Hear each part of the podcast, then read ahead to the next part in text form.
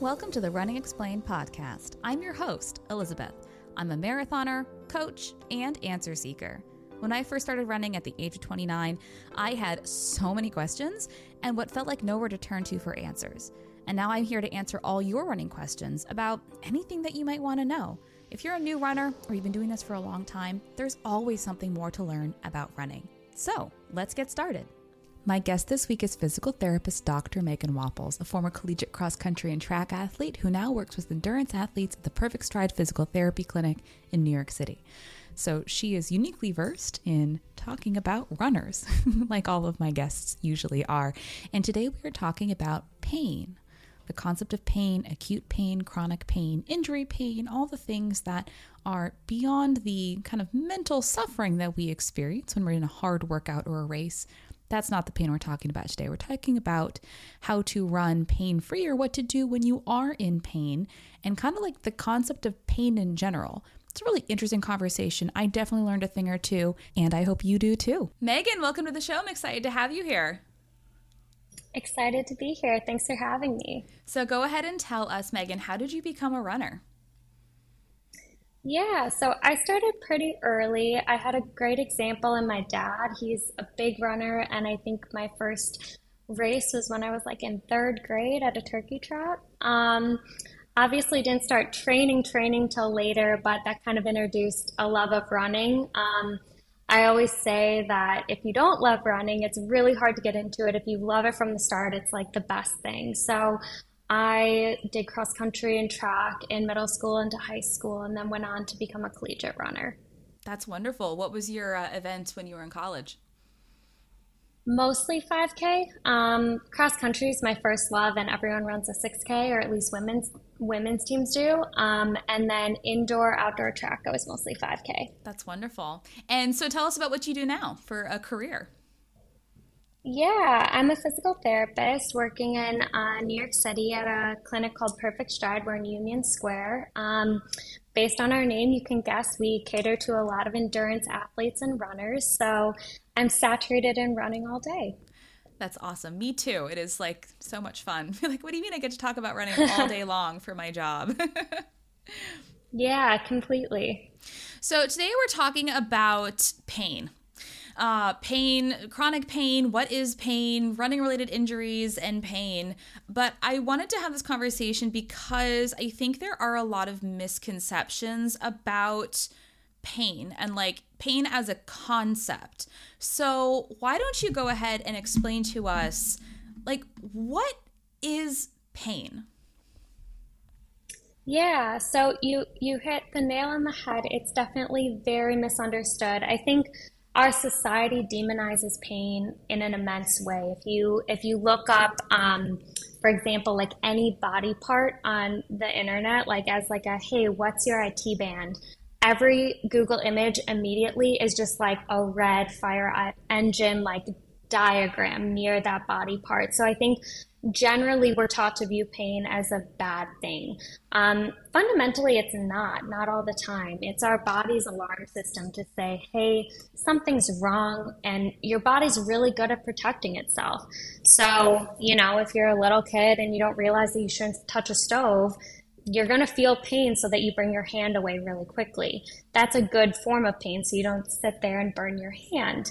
Um, when it comes to our world and like orthopedics and medicine and physical therapy, um, it, pain can get a little muddier um, because as runners, there are good and bad types of pain when you're training hard and you're pushing your body. So fundamentally, pain is a signaling system in our brains to say, hey, we should probably stop that. Um, so when it comes to running injuries specifically, um, because we see that a lot, it might be a sign that your body wasn't ready for whatever you threw at it. The demand was too high. Your body wasn't ready to handle it. It's interesting that when we talk about the culture of running and the way that we communicate about running, one of the things that we talk about in the context of racing or of workouts, right? Learning to push through the pain or be in the pain cave or, you know, being in, a, in an environment where we're pushing our body and we're in this place where it hurts.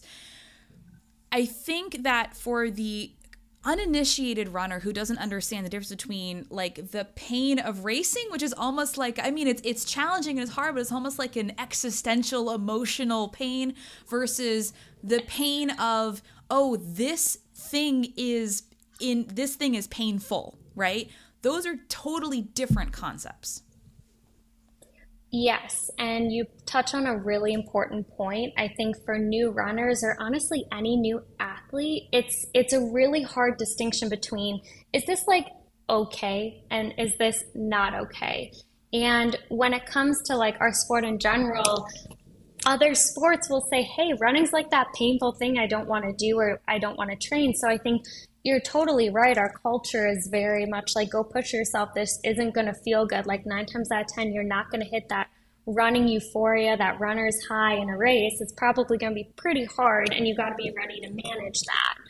Um, but it does become very problematic when there's runners who are like, am I weak for saying that I should stop or something doesn't feel right?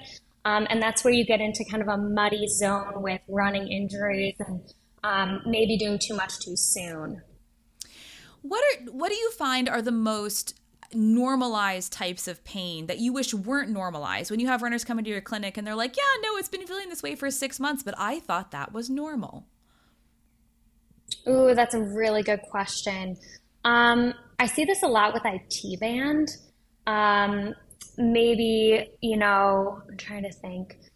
Chronic hip pain, that's a big one. Um, like if you have a, like an impingement, or maybe there's something intra-articular, meaning with inside the joint, like a labral tear, that's like not the best and can cause some achiness with overtraining or sometimes more severe pain. Um, back pain, that's a huge one. You get so many individuals, especially in New York, but I mean, it's it's more of our society in general, who sit and work really hard all day, but you aren't moving, you aren't walking around, you aren't taking breaks.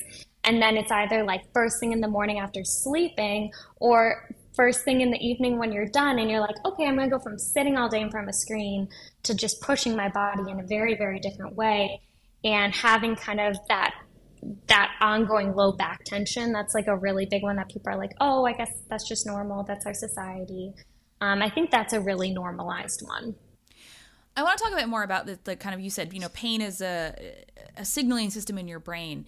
One of the most fascinating things to me about pain is that sometimes where you feel the pain isn't where the origination of the issue is. Talk to us a bit about like why that is and what some common um, examples of that are. Sure. Um I will say it's one of the most fun aspects of being a physical therapist, because you got to figure it out. Like a lot of times someone's calf hurting or their Achilles hurting might originate further up the chain, or it might be originated because they don't have enough ankle range of motion.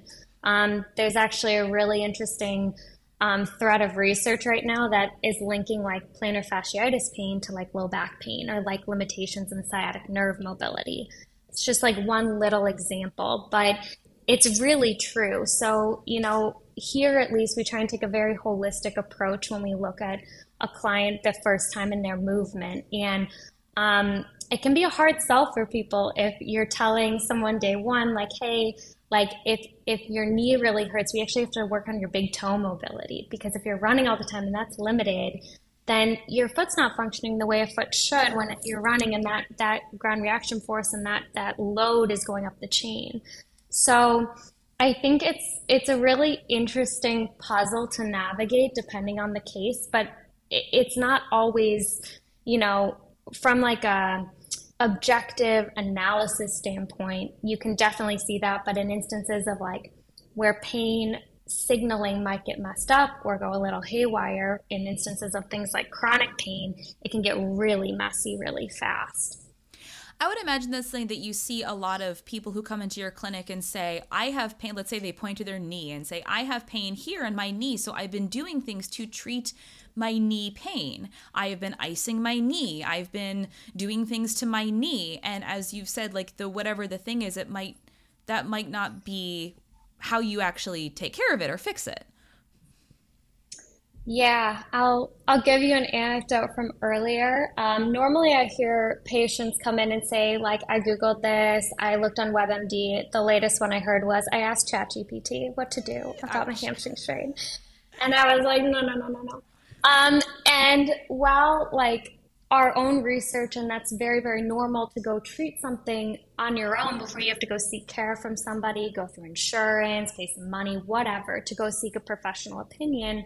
Um, it goes right back to our society not exactly being up to date with how we should approach pain or injuries from the start. The classic example is, hey, I sprained my ankle, I should get off it, I should put some compression on it, I should ice it, I shouldn't bear weight on it, I definitely shouldn't move it. And that's actually not the best evidence anymore in terms of how to treat something like that and give yourself the best chance at getting back out the door, going running again, or at least walking again pain-free.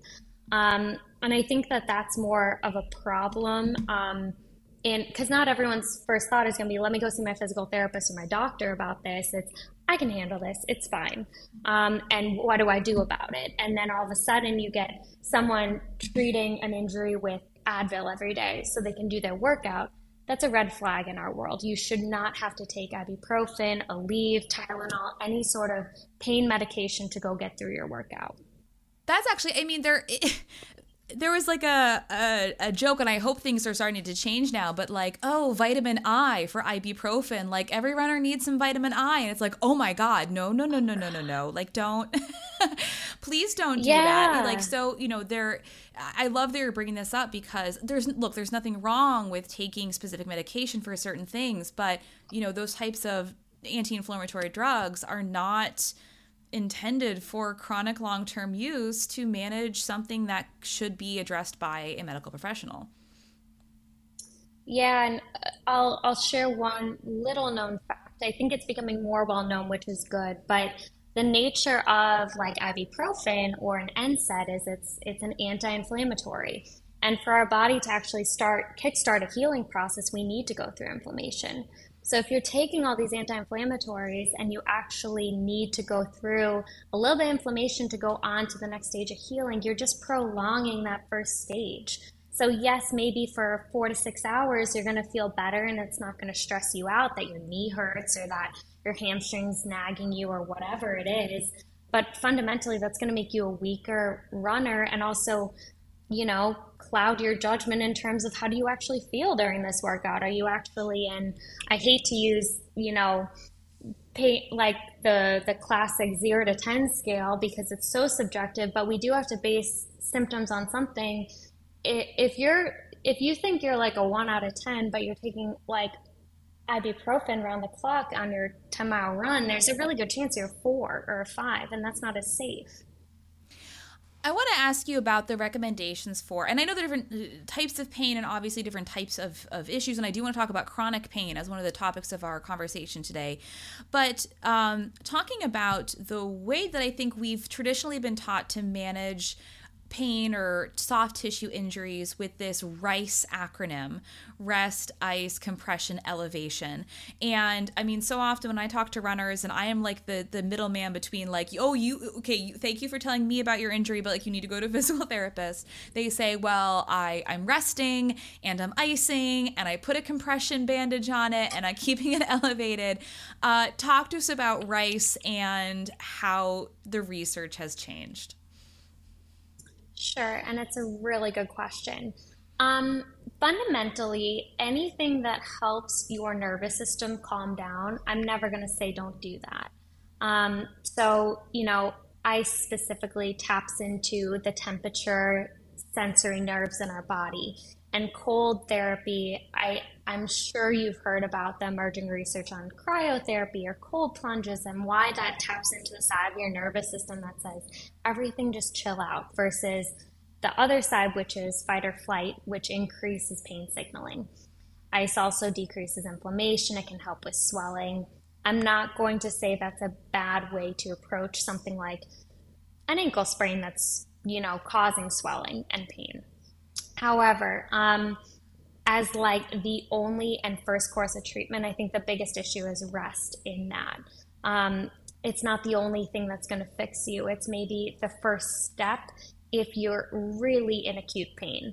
So I'm talking bruising, swelling, can't bear weight. Okay, fine. Maybe some compression, elevation, ice will help you in the short term to make sure you don't damage yourself further. However, usually the, the course of treatment, now I'm speaking very broadly based on different conditions, different injuries, you know, acute injuries, something more traumatic versus something chronic, and an overuse injury, you're going to have to treat a little differently. Movement is medicine. It's kind of a cheesy tagline that physical therapists use, but it's really, really true.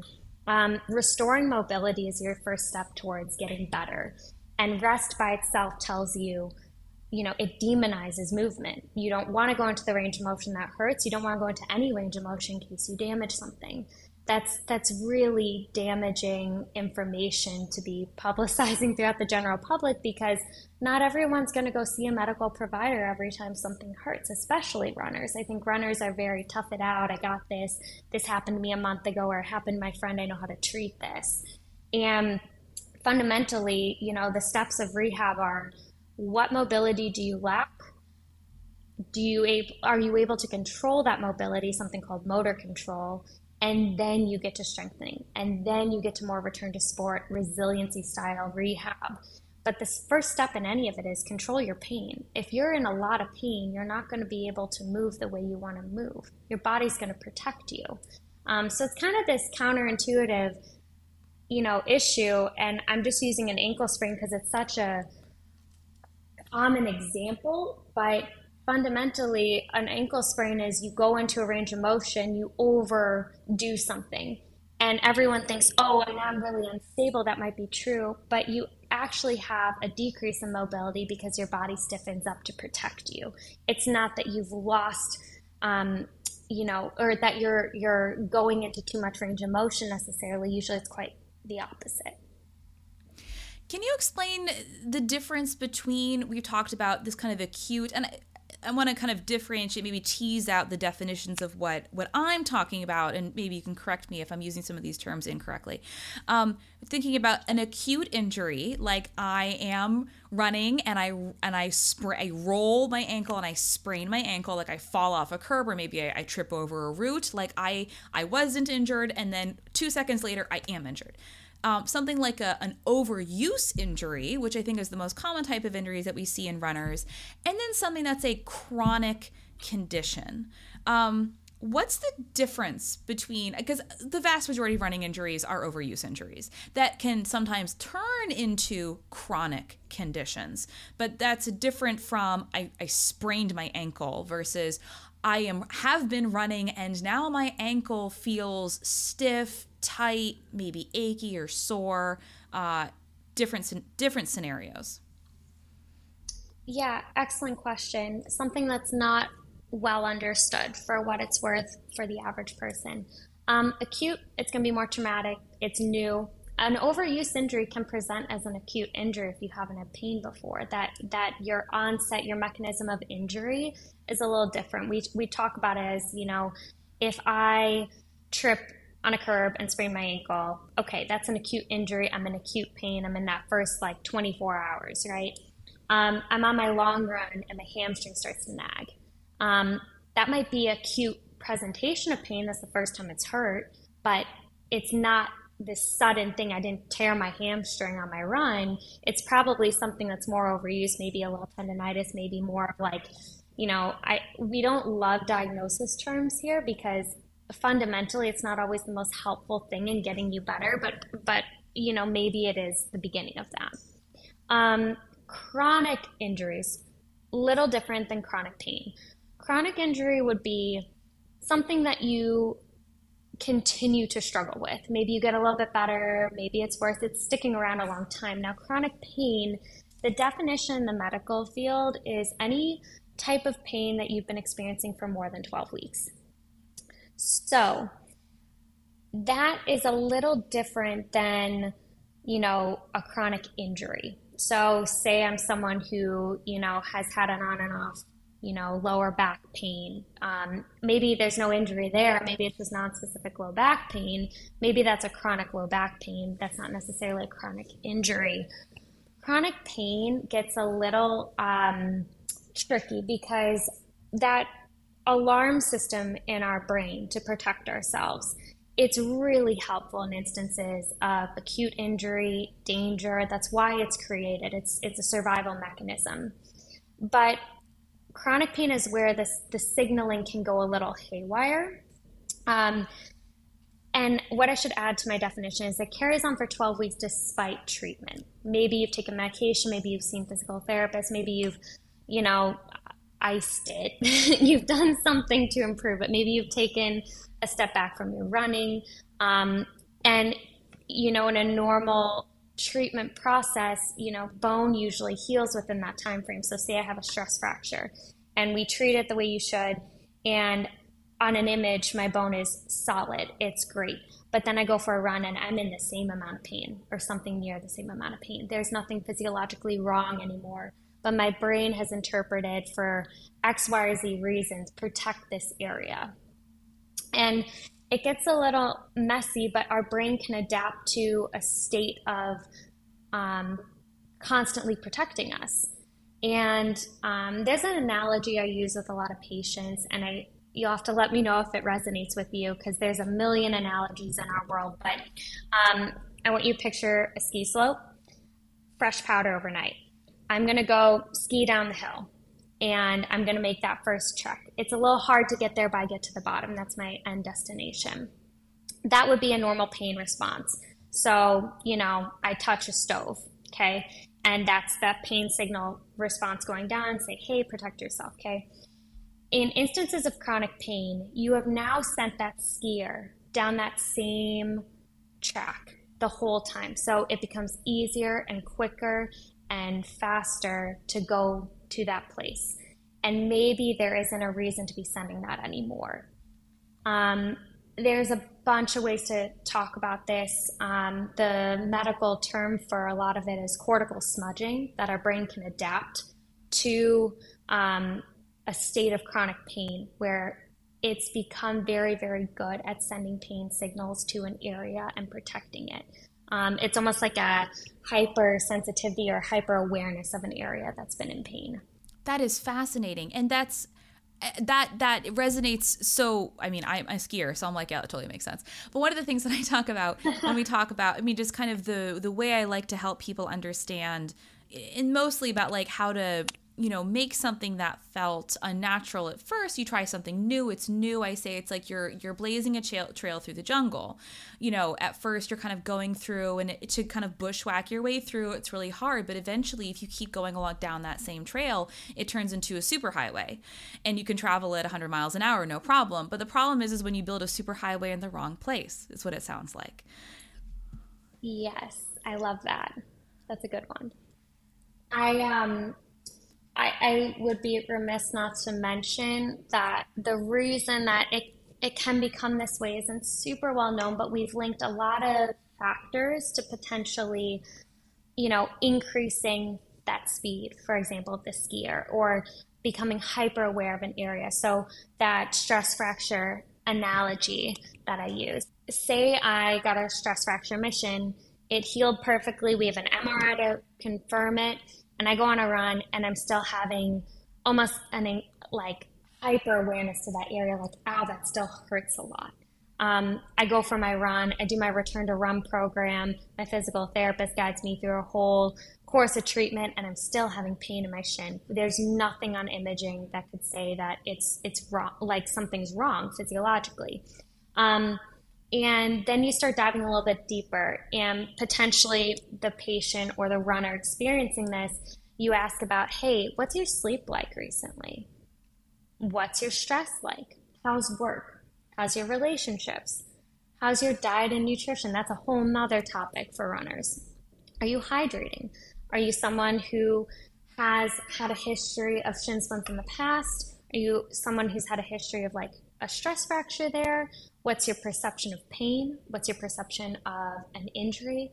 Or maybe this runner had a really bad experience with injuries in the past. Maybe they didn't make the team they wanted to. Maybe they weren't able to run the race. Maybe they had a friend who took forever to heal from something that sounds like yours. All of these factors, we, we use like a bucket analogy here. like your your pain bucket, so to speak. Like, you're throwing all these factors in, and what's your capacity to hold that versus you might be having all these, you know, I, I, I touched on sleep, I touched on nutrition, touched on stress, your relationships, things in our life that are a holistic look of our health and our overall, you know, happiness, and what's the state of our nervous system on a day-to-day basis. They can all be positive factors for you. Maybe you've used this time to get really into swimming. Maybe there's nothing up with work or stress or school or whatever it is. Maybe you're really on top of your nutrition. You're doing everything in your power. And when you go back to, to running, you've known, hey, like, I've done everything I can. Everything else in your system's good. Um, no pain, as we would expect.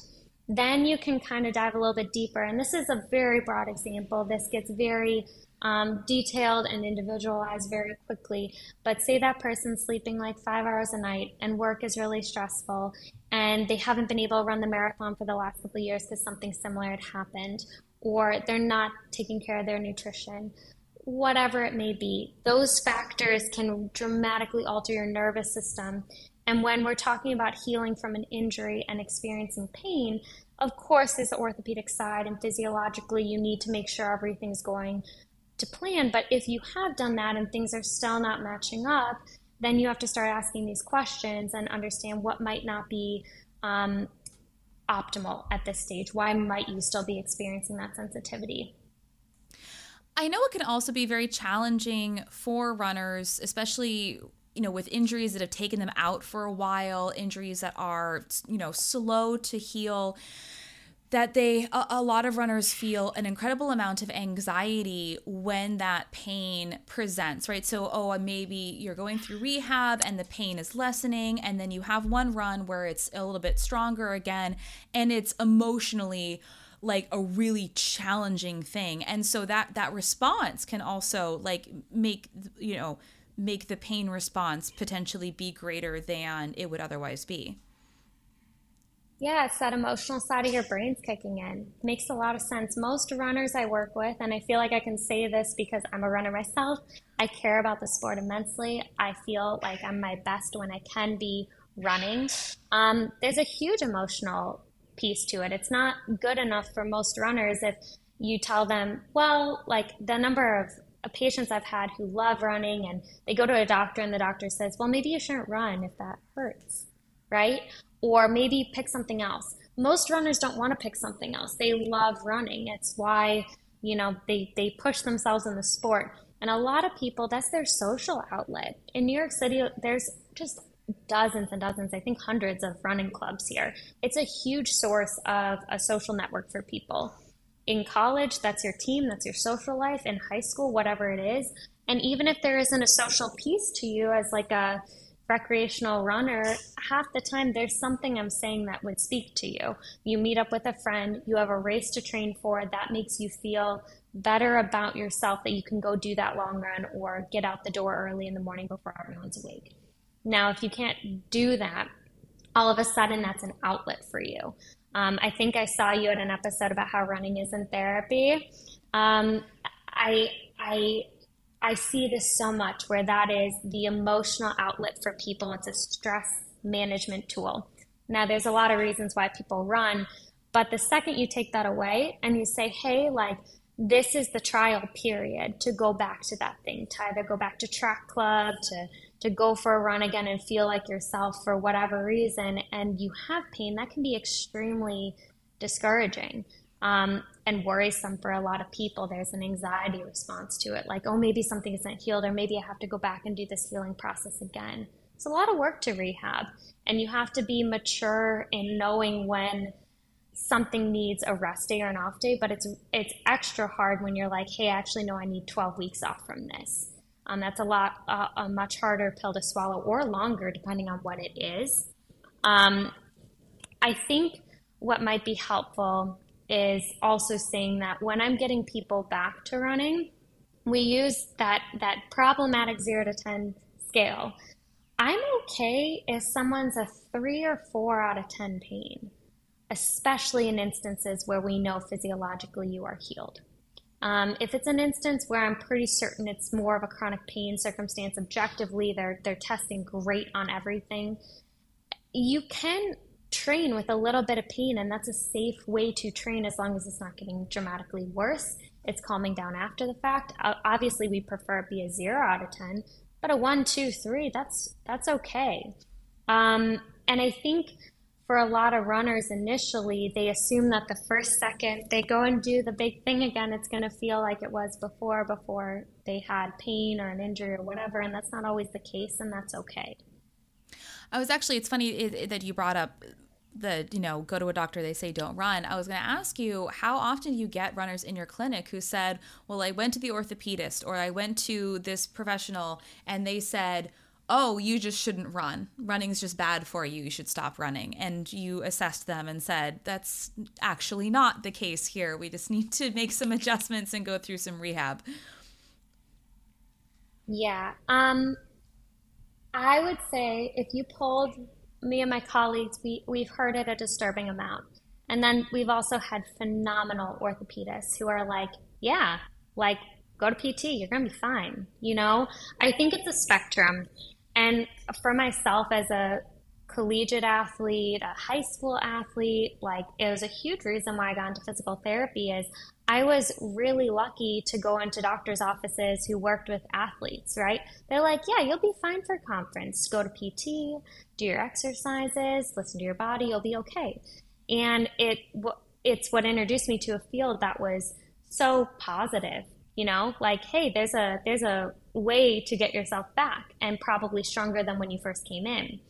But it's it's a disheartening amount. Um, and it can be for, you know, chronic conditions. It can be for, um, you know, especially I've, I've seen it with runners who repeatedly hurt the same thing. And the doctor will look at their objective facts and be like, as a medical professional, I can't recommend you run more marathons. And I'm me and my colleagues are kind of in the camp of, we're never going to tell you you can't do it. We're never going to tell you, we're not fortune tellers, but we're not going to sit here and say, that's a bad idea. Cut that out of your life. It's it's not our place, you know? I, I everything is a spectrum. I think it was, it was just interesting. I recently was um, chatting with a runner who had been to, and this is, you know, out of my hands, right? They're on their own medical journey, but they recently um, had a consult with a, a surgeon who said, uh, well, you just shouldn't be running anyways because running's bad for your knees.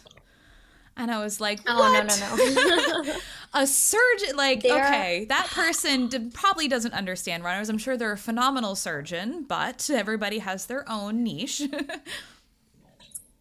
Gotta read the studies. They they need to be up to date with their research. I think you can insert any activity into that statement and say it's bad for your knees if you do it too much and you're not ready for it. But as an activity, we actually know that runners tend to have a higher, you know, if you, if done in the right way, great bone density, good muscle tone, you know, you're able to do plyometric loading in a in a really like safe, consistent way that's also good for your heart and your body. I think it's not great for our medical professionals to be pushing a narrative that exercise is bad for you. Um, honestly, for so many things that our, our, our system is plagued with, whether it's chronic diseases, mental health issues, um, chronic pain, um, exercise is one of the better things for it. Let's talk about the progression of uh, a rehab, and as you said before, you know, some some um, pain is okay and probably will be present through the rehab process. It doesn't mean you're going backwards. This is again talking about runners going through rehab and get very reactive to, oh, but it's still there. And then they, you know, like, then they feel like they're going backwards, even though just because it hurts doesn't necessarily mean that it's not working. Yeah, completely. Um, my just disclaimer is everyone's so different. Um, you know, as much as I've thrown around like generic terms of, or generic conditions of ankle sprain or T-band syndrome, whatever it is, everyone I have, I have multiple patients right now, same age, same gender, love to run, same diagnosis, completely different courses of care. So I'll say that for starters. Um, pain guidelines, kind of what I talked about earlier, like a little bit of pain's okay. We, we don't want to fixate on it too much, but it's, it is our body's warning signal. So we got to know if your brain's ready to do it. Um, there's a reason we stay in the lower end, because if we put you in a five or a six out of ten on your runs, your brain, you're just, you're going to strengthen that connection that your brain's like, no, this is a bad activity. This is going to cause pain.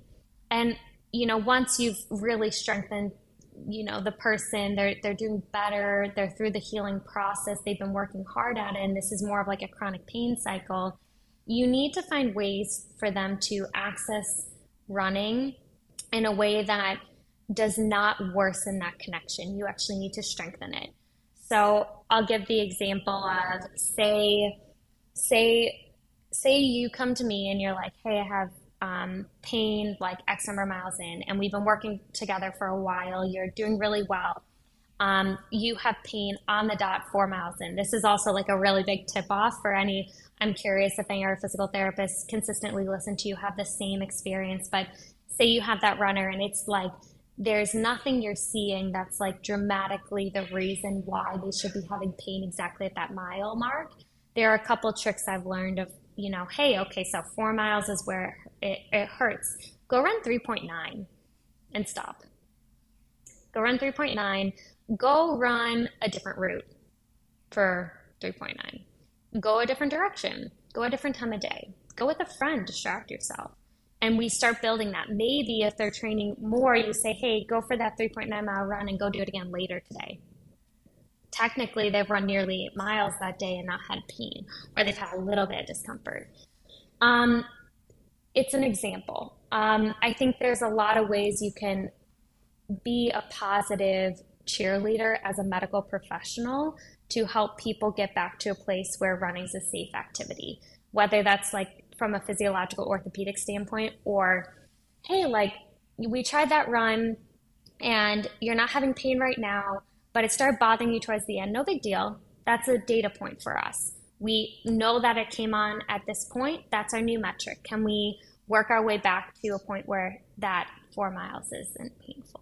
Does that help at all? Yeah, and that's help and explain it. That's really fascinating. And, and and I think, you know, for runners, we tend to be creatures of habit, right? We run at the same time of day. We have like three routes that we always, you know, we we do the same thing over and over and over again. There is a certain, I want to say kind of monotony, I want to say not in a bad way, but look, endurance running tends to be a lot of the same stuff over and over and over again. There's only so many ways that you can spice up running six miles in an easy effort with strides, right?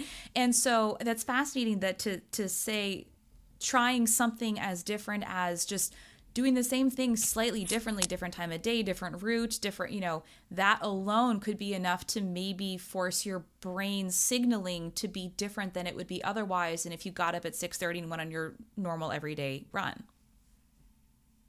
Yeah. And in instances where you need to retrain your brain, basically, we talked about cortical smudging briefly earlier, where you've gotten very, very good at sending pain signals to a certain place. Like, there's a million tricks you can try with somebody and see what resonates. Um, like a home program from physical therapy, I like to stack it right off the bat with alleviators. So alleviators, there's aggravators. Aggravators gonna cause the pain. Alleviators, probably gonna take it away, gonna make you feel a little bit better. Okay, so before you run, go nuts with your alleviators. Middle of your run, starting to feel something, do one of those if you can. Um, after the run, make sure you're doing everything you can to calm things back down. You're managing it. You have some control over it. Um, and I will say, you know, from uh, like an orthopedic um, perspective and a prevalence perspective, there's um, they recently came out with numbers from twenty twenty-one of how many individuals in the United States experience chronic pain. It's it's twenty percent of our population. It's it's surpassed a lot of chronic illnesses. It's not this niche thing that like barely anyone experiences. It's one in five U S adults. Um, so it's something we need to be aware of as practitioners, as coaches, people in, you know, I, I think you, you highlighted this. We're very habitual people. We like to do things. We We don't like to deviate from the weekly plan. We want to go to that track workout. Oh my gosh, it's raining. That's a bummer. I still need to go do this to stick to the plan rather than move the plan. It's typically the personality we see. So when, you know, from a, a conscientiousness perspective, I mean this, and I say it as a runner who cares and who's been through this pain cycle myself, who's been through injuries myself, like, we're the kind of personality type that's probably going to care a lot if that hurts on the run. And for all the reasons we talked about, you know, we can both have, like, you know, sleep and nutrition education on our side and a good support network and all these things. But in cases where chronic pain pops up and something's been nagging for a long time and you still feel pain, we have to be aware of it. It's a really high number. So, like, you know, depending on who you are in that person's life, or if you're experiencing it yourself, like, where do you go next? Do you go and see a provider? Do you talk about it with your coach? Do you need to talk about it, like, as a coach, do you need to refer to maybe like, hey, have you ever talked to a therapist before about how hard this is? Um, and that's the concept of, like, referring out and knowing where to go and how to build a care team. That, I, I knowing the prevalence of chronic back pain specifically in this country, that statistic does not surprise me, although it does make me very sad, because I know how debilitating living with chronic pain can be, right? It, it, it can it can color your whole world. It can feel like it's taking over your whole life, that you can't, like, you can't really live because you are always in pain. Um, How and so like I think it's very important that we acknowledge this, right? It's not it's not as simple as saying just like, oh, just go for a run at a different time. It's like, look, it's you your suffering is real. Like, the what you're experiencing is real, even if maybe it hasn't been approached or treated in a way that's found a resolution yet. Like, we, we acknowledge that it's happening to you. And I'm glad you said that too, because I I hear this a lot from patients who've gone and seen doctors who've tried to explain pain to them or chronic pain to them, or frankly, my analogy didn't resonate and we had to talk about it. Um, it's not your fault. It's not an emotional response. It's not like, oh, you're too conscientious. You're too fixated on it. It's not that at all. It's a, it's, it's a haywire signaling pathway. It's not on you. There's, and then we got to figure out what ways do we have that are individual to you that are going to work to lessen that signaling to get you back to a better baseline.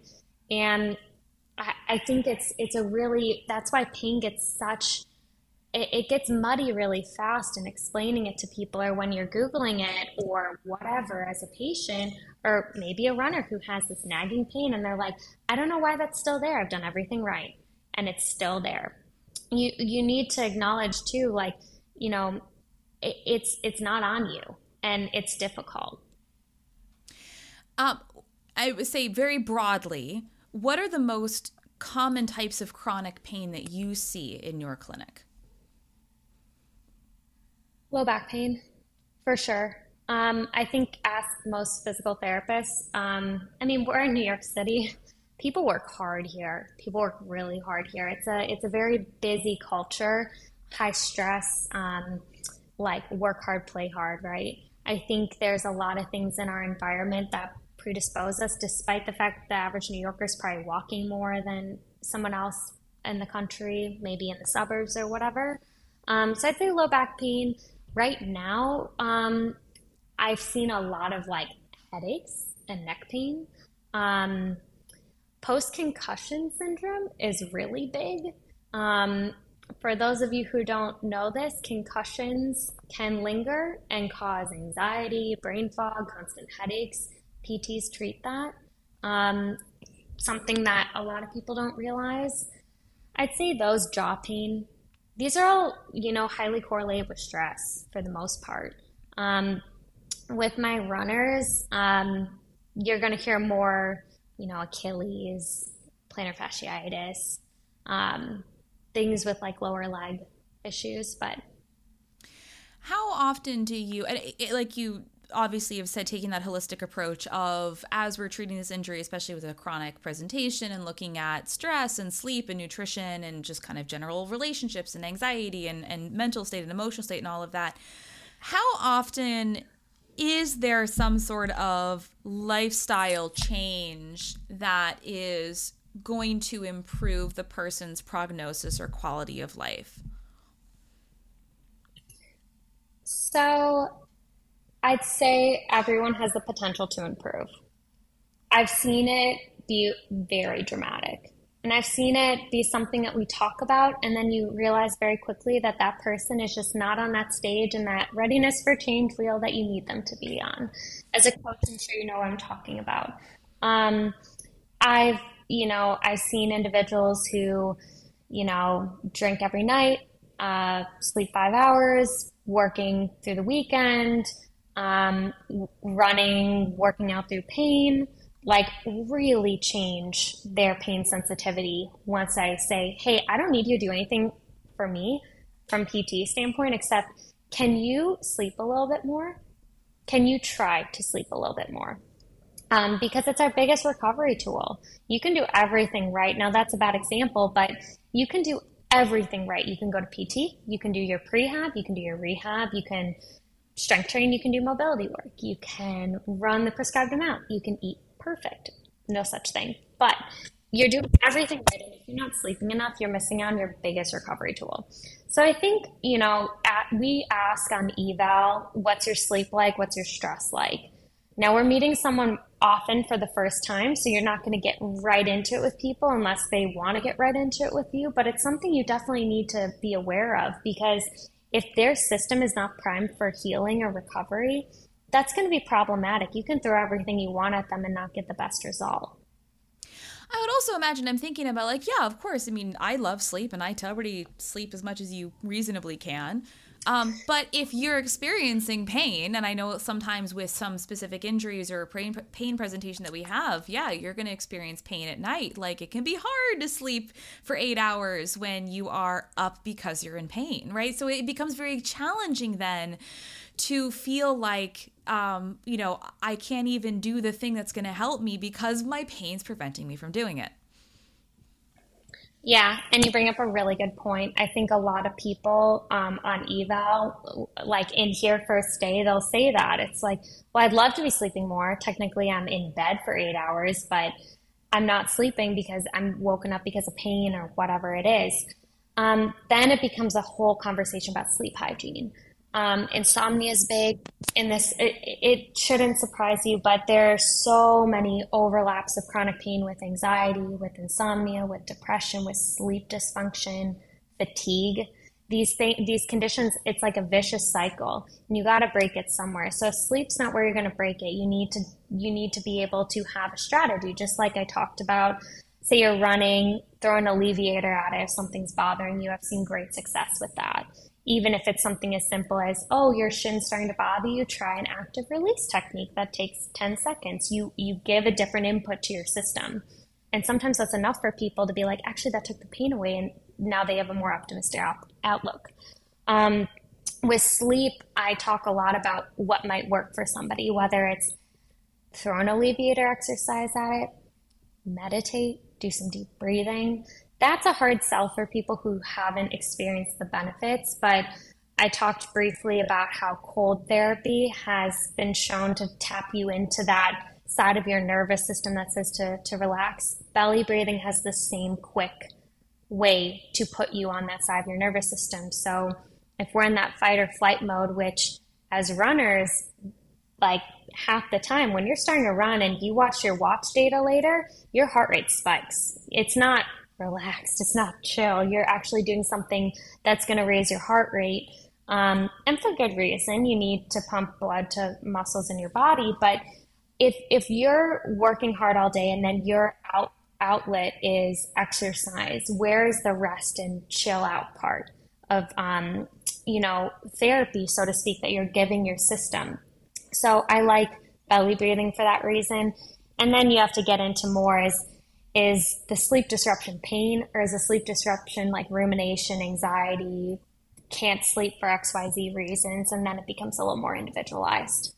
I want to ask you a, a, a challenging question. I'm not quite sure if you, I, I don't know. I don't know what the answer is going to be. Um, are, is the goal with every patient to be one hundred percent pain-free, or are there situations where we are looking at long-term pain management as the goal instead? Great question. Um, absolutely. I have a couple patients who were born with like hypermobility syndromes. By virtue, that's a very full body experience that frankly, I, I have patients who can't remember the last day they had no pain. Um, I have one patient in particular who we've worked from a lot, a lot of pain to running multiple half marathons, and it's helped her immensely. So I think there's a difference in capacity um, for people. People with long-standing chronic pain, this is, um, you, you, goals for every patient is going to look different because we're all different, right? Um, there are going to be plenty of people who waltz in your door and you fix them and they're pain-free, they're running, they're doing great. It's good to hear the updates. Then there are people who have been dealing with something for so long on and off that you need to readjust the, the goals and the expectations right off the bat to say, all right, so you're in a lot of pain right now. I want to lower your pain and I want to increase your capacity for movement, whether it be running, cycling, whatever, day-to-day activities, um, sleeping through the night, whatever it may be. Um, and then you go from there and you readjust goals constantly. Um, I think it's more like chronic conditions, that's that tends to be the case. But I know if you polled a lot of physical therapists, they'd have a different response. And I think um, I have a couple patients too who, you know, that post-concussive syndrome um, can, that's something that puts your system constantly in fight or flight mode. So that can cause more, you know, pain signaling from an orthopedic perspective if they have something going on. Um, Yeah. Yeah. It's, it's hard. Those cases are really, really hard. But, you know, as much as I, I think I said earlier, like I, I find physical therapy to be such an optimistic field, there's still a way to be very optimistic for those individuals. And lastly, um, what are your kind of best guidelines for somebody who is on a run and something starts flaring up, right? What are your, and I know we kind of talked before kind of what those pain levels are going to be, but like how how would you communicate to somebody when like, you know, when they should are probably going to be fine or when it's time to walk into your clinic and get some help? Yeah, great question. Um, it's, you know, general rule of thumb, is it altering the way you run? Are you running differently because of that pain? Are you stopping your runs early because it's really painful? Are you experiencing pain that's like dramatically or even just a little bit worse after the run and it's sticking around despite you doing your best efforts to calm it back down? Um, for those who have a big thing coming up, like we're in marathon training season, it's just starting for all the big fall major marathons. If you're starting your training cycle and there's just something nagging you, and it's not awful, but it's nagging you and you're about to increase your mileage, go get it seen. Like you don't want to go get it seen when you can't walk. Um, and there's something to be said about prehab as well. I think a good rule of thumb from a pain guideline perspective is, you know, it, it, if you're in one two land and it's going away, it might be a little irk. You might be fine and there's no big deal. If If it's more in like four or above land and it's not getting better, it's getting worse and you're seeing your performance falter as a response and, you know, having pain outside of the run, that's pretty worrisome. It's like taking up brain space, then you probably need to go get it seen. And just so everybody is educated, what are the symptoms of a bone stress injury? Oh, great question. Um, from a physical therapist um, standpoint, I'll, I'll be very frank, we don't have the best tests for it. Um, the test I use for a bone stress injury is typically pain on palpation of the bone that's different from the other side, and do you have pain hopping on one foot? Um, as someone who you, you might suspect something, it's very focal. Um, so now, this is general. There are some stress fractures and bone injuries that can radiate and masquerade as other things going on. But if you're having like substantial pain hopping on one foot, that is running, running is literally just single leg hops over and over again, alternating. Um, but you also might have a history of like nutritional deficiencies, anemia, um, bone density issues run in your family, you're a female runner, Maybe you're a female runner who hasn't been having consistent periods. Those are things that you want to start having that like alarm bell on your brain go off. Be like, I probably want to check this out. That can be tough too, because I, despite my best, kind of like I don't do injury stuff. You need to talk to a physical therapist. I do get a lot of questions about injuries, and one of the things that uh, I do get questions about is, um, is it safe to run on this X Y Z? And I'm like, I don't mm. know. I don't know, because I don't know you. And honestly, even if I was a physical therapist, I still don't know you, because you're in my D Ms, not standing in front of me, and I haven't assessed you. So that can be very challenging too, because like I kind of circling this back to the beginning of, beginning of our conversation, to tie it all a neat little bow on top of it. You know, we are conditioned as runners to accept a certain level of discomfort in pursuit of this thing that we love. But a lot of people have trouble differentiating between good discomfort, normal discomfort, and that's not normal discomfort.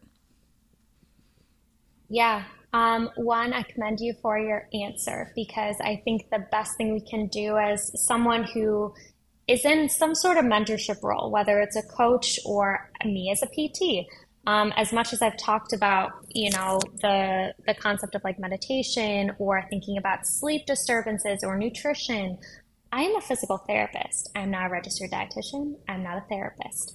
They're, they're different. You need to know your scope of practice and what you can honestly tell somebody as um, real fact and advice. Um, I say with bone injuries, bar be safe than sorry. Um, like that's not something you want to train through if you're having substantial pain, because your, your timeline for recovery is just getting longer and longer the longer you go on it. Um, Does that answer the question? Yeah, I think that's very helpful. No, and I talk about my scope, you know, the scope. We all need to know our scope. And I think it's tough, too, as, as professionals in this space where, you know, we want to help people. And it's very challenging sometimes to have somebody ask you a question. You're saying, I probably could answer this, but, like, ethically, I know this is not inside of my scope of practice. And, like, I think sometimes people hear us say that and they think, well, she just doesn't want to answer my question. I'm like, no, I'm telling you that I'm not qualified. Like, I'm not, and, and, and you should be happy about that, right? Like, I'm telling you that I'm not qualified to answer that question appropriately. You, I, I will make a recommendation on who can. That's not, I think it's not a failure of us as, as, uh, I call myself like a running educator and a running coach. It's not a failure on my part. Like, I think it's a strength. You have to know where your scope ends and somebody else's begins in order to treat people appropriately. Completely. And also admit knowing, like, if you don't have the facts in front of you, like I think your question earlier was, you know, hey, if a runner gives you these facts and say, hey, should I stop running?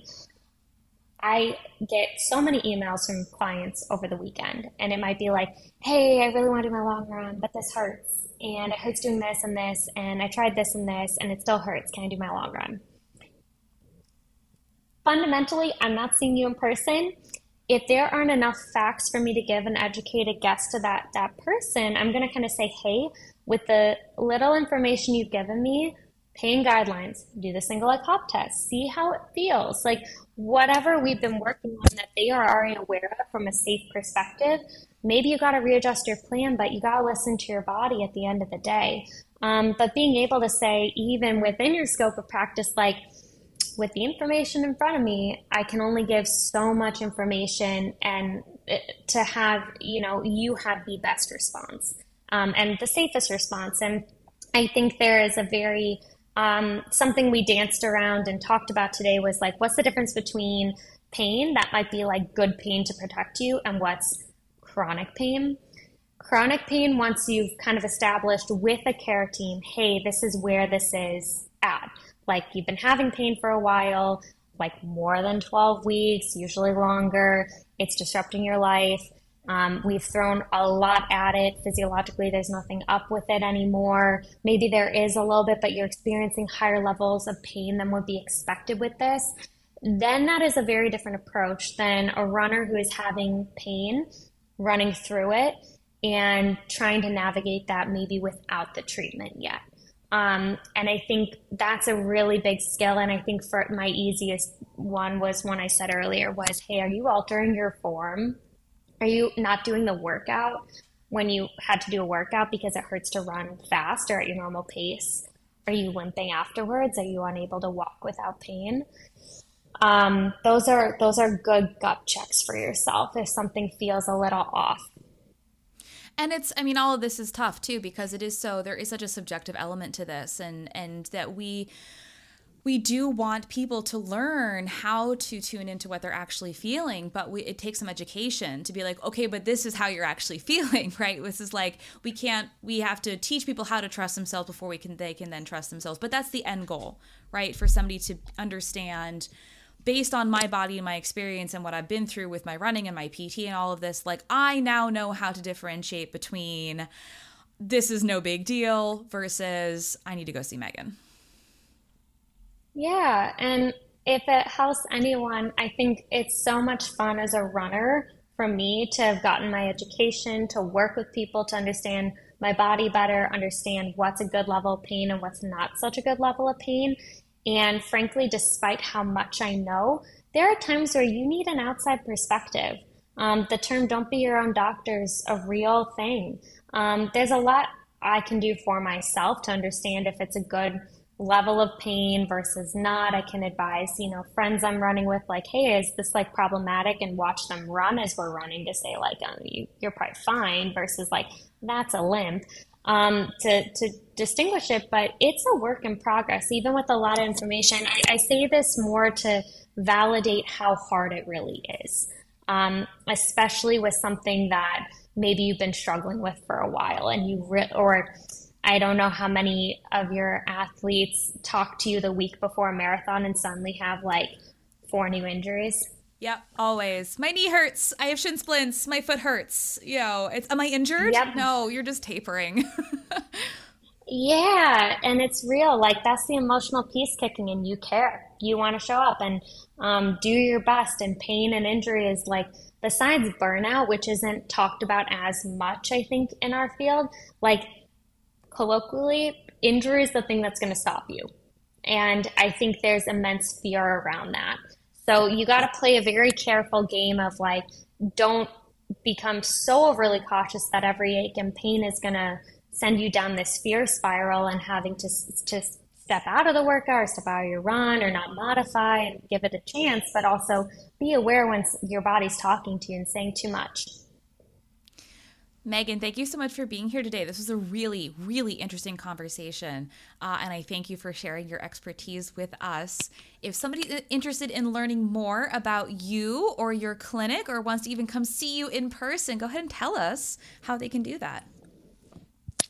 Yeah, um, I'm located at Perfect Stride in Union Square in New York City. For those who aren't in New York City, we do a lot of virtual consults. We do gait analysis. We do movement analysis.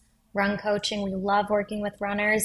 Um, yeah, so you can find all that information on our website. Excellent. It'll be linked below in the show notes. You can check them out and learn more. Thank you so much, Megan. Thank you. I hope you've enjoyed this episode. Don't forget, you can always find and follow me on Instagram at Running Explained. And if you're looking for a coach or a training plan, check me out. Visit my website, running explained dot co. That's running explained dot co. See you next time. This content is not intended to be a substitute for professional medical advice, diagnosis, or treatment. Always seek the advice of your physician or other qualified health provider with any questions you have regarding a medical condition.